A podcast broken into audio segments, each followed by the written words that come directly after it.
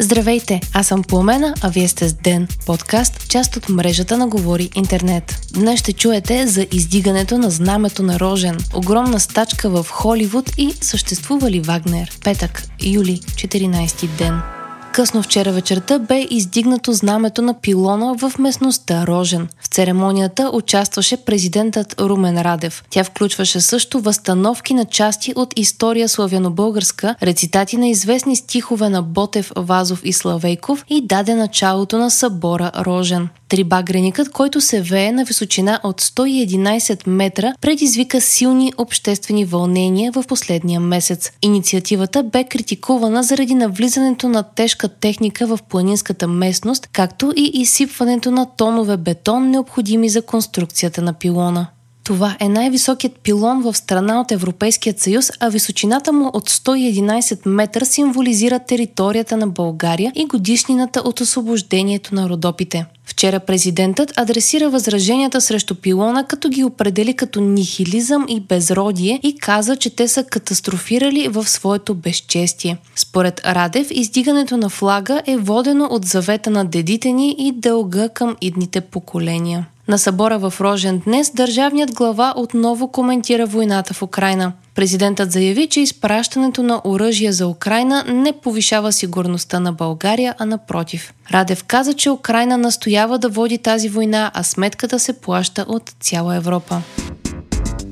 Близо 160 000 души, ангажирани с филмово изкуство в САЩ, са излезли в стачка, съобщават BBC и Reuters. Протестът е най-големият за индустрията и се очаква да засегне стотици продукции, включително продълженията на Аватар и Гладиатор. Към стачката на SAG-AFTRA, гилдията на киноактьорите в САЩ, в която членуват около 160 000, се присъедини и гилдията на писателите. Исканията им са за увеличаване на базовото заплащане и уверение, че няма да бъдат заменени от изкуствен интелект. Най-големият профсъюз в индустрията водеше преговори с студията, но не успяха да договорят условия, приемливи и за двете страни. Според Алиансът на продуцентите на кино и телевизия, който обединява 350 американски продуцентски компании, на членовете на профсъюза са били предложени повишение в минималното възнаграждение, каквото не е виждано в последните 35 години, както и иновативни защити от това изображения на актьори да бъдат използвани от изкуствен интелект. Стачката вече засегна премиерите на много филми, есенният телевизионен сезон, продукциите на високобюджетни филми, както и вечерните предавания, които в момента повтарят стари епизоди.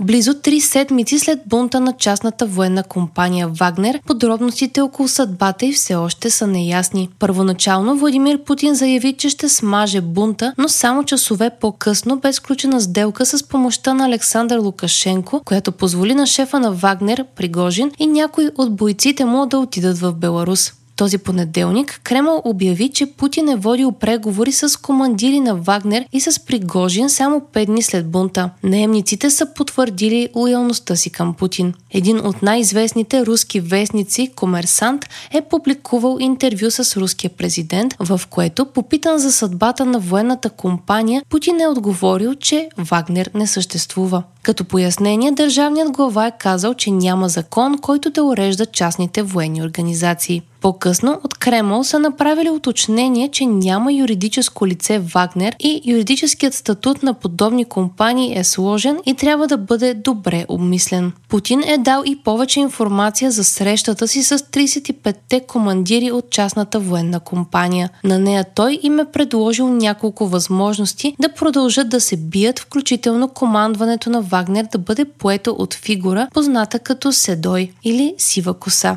Истинското име на евентуалния наследник на Пригожин е Андрей Трошев и според про-Вагнер канали в Телеграм, цитирани от Reuters, той е един от най-старшите командири в организацията. По думи на Путин, Седой е истинският управляващ армията от наемници. Европейският съюз пък го описва като изпълнителният директор на организацията и главно действащо лице на Вагнер в Сирия. Пригожин, от друга страна, не е имал публични участия от дните на бунта, а американският президент Джо Байдън се е пошегувал, че ако е на мястото на Пригожин, ще внимава какво слага в устата си. След това Байдън е казал, че шегата на страна, никой не знае какво е бъдещето на шефа на Вагнер в Русия.